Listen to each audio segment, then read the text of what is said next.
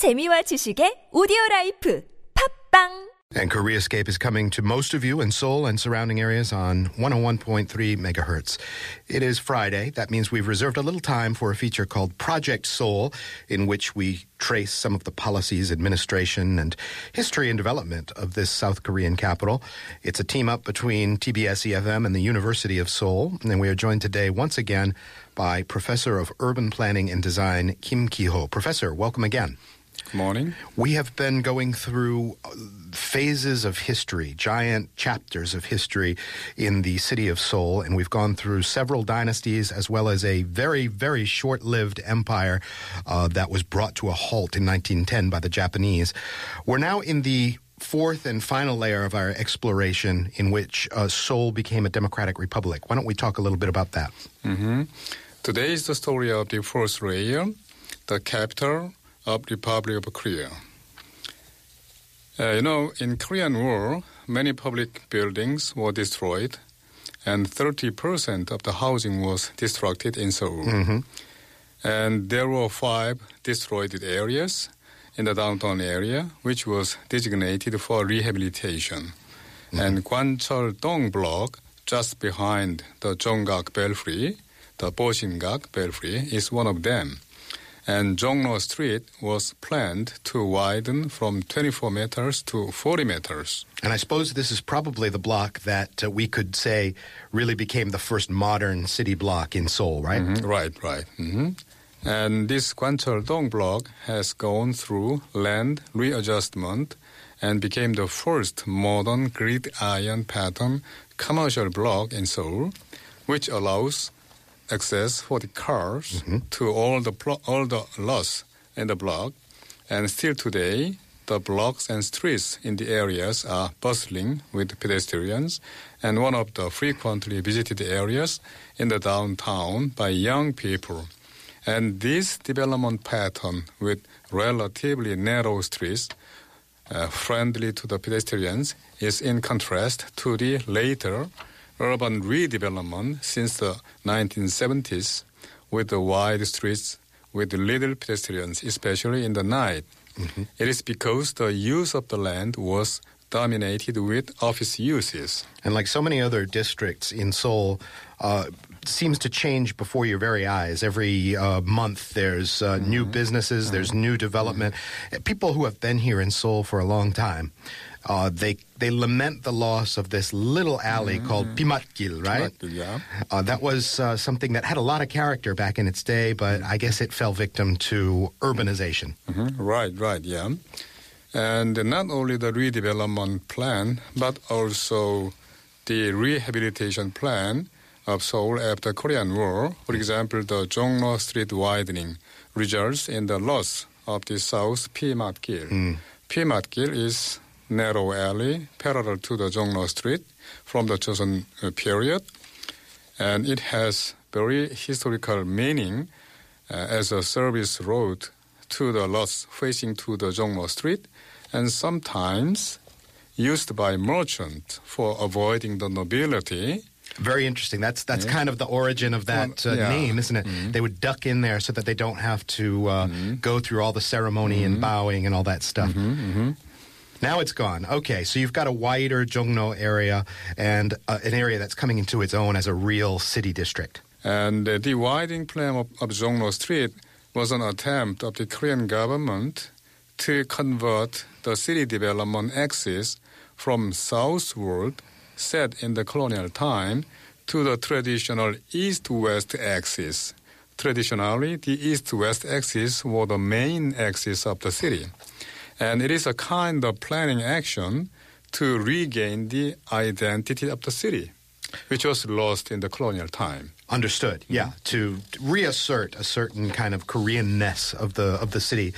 Well, then we had uh, uh, after forty five, we had a, another war here, of course, a very famous one, a conflict uh, between North and South, and then. Korea and Seoul started to come into its own as an economic powerhouse, mm-hmm. didn't it? Mm-hmm. So people started to flock to Seoul, and urban planners like yourself had to start coping with huge amounts of people. Mm-hmm. And how did you how, how how did you guys do that? It was a big, big challenge for the government. uh, the economic boom since the 1960s demanded new space for the increasing population of the city and also for the growing industries and companies. To meet the demand of new space, government approached two strategies. One is to expand the city toward the Gangnam area, the new development for residential uses. And the other one is to redevelop the old town area. It is the development to meet the office space demand. Okay, so we start to see the beginning of urban sprawl, and no longer is Seoul just a Gangbuk city, but Gangnam starts to take shape. Let's go into, since the urban planning of this uh, seems to focus on the Old Town redevelopment, why don't you tell me how that was uh, planned and how that took place? Already in 1973, 12 districts of Old Town downtown core commercial area were planned for redevelopment, which means tear down the existing fabric and rebuild the district. From the 1970s to the 1990s, many blocks in the downtown area have been torn down to make the city modern and to showcase the modernization of Korea to the visitors of the Olympic game in 1988. Mm-hmm. The high-rise office buildings today in the older town area, they are all created by the urban redevelopment plan. In this way, the downtown became empty, especially in the night time. Mm. People have no idea that time what to do with the historically grown urban fabrics. All right, so this is the era before the hofs and norebangs and uh, nighttime entertainments of all kinds. Uh, the, the, the downtown area would just flush out at night because nobody's living there. Because there is no residence there. Yeah. In this reason, in the nighttime, maybe up to 9 o'clock, 10 o'clock in the night, Yeah. there may be some people. And then it's a ghost there. town after that. And then, then ghost time after that. Okay. So you said people had no idea what to do with historically grown urban fabrics. What, what do you mean by that? What, uh, Yeah. what does it mean when you don't have an urban fabric? Uh, many historically meaningful buildings and palaces and places were demolished.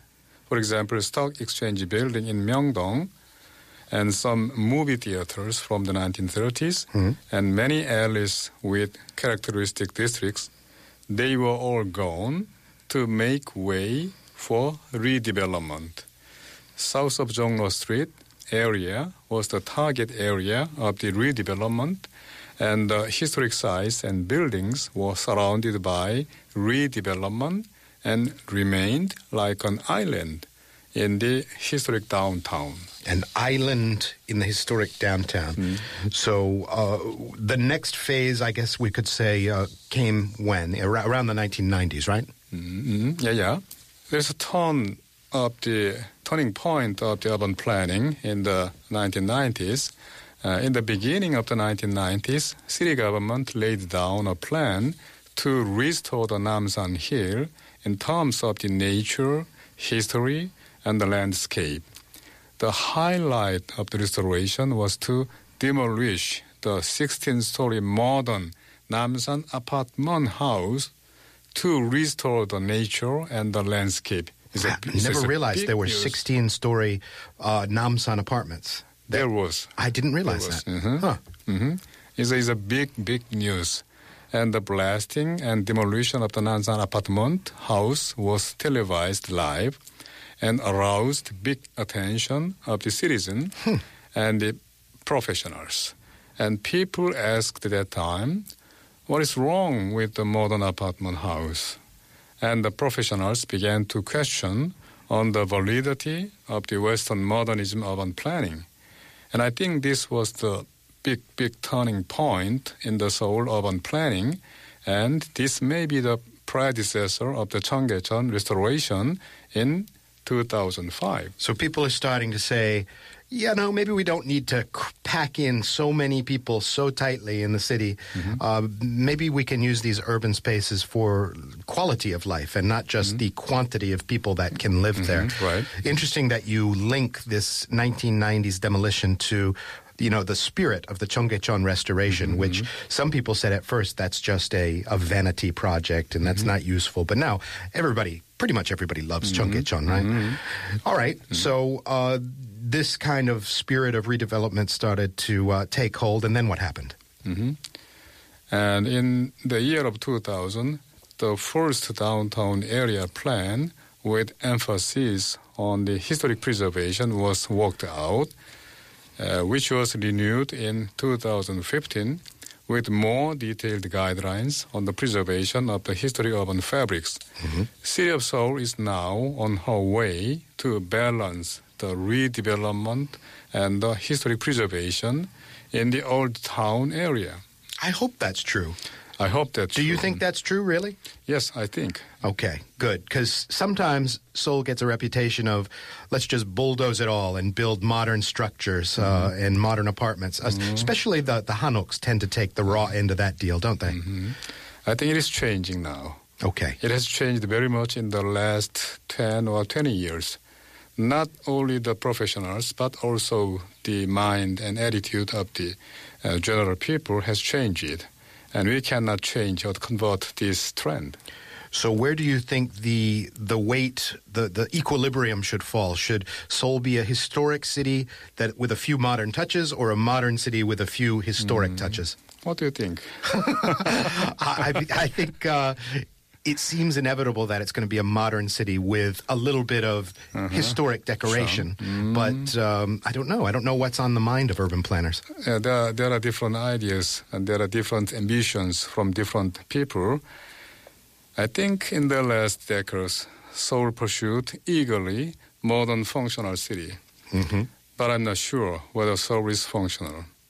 But if we consider Seoul has around 10 million population, and in the daytime, more than 15 million population are living and working in the city, then we may say Seoul is functional in a degree. I would never accuse Seoul of not being functional. Seoul works. Mm, well, yeah, it works. hmm?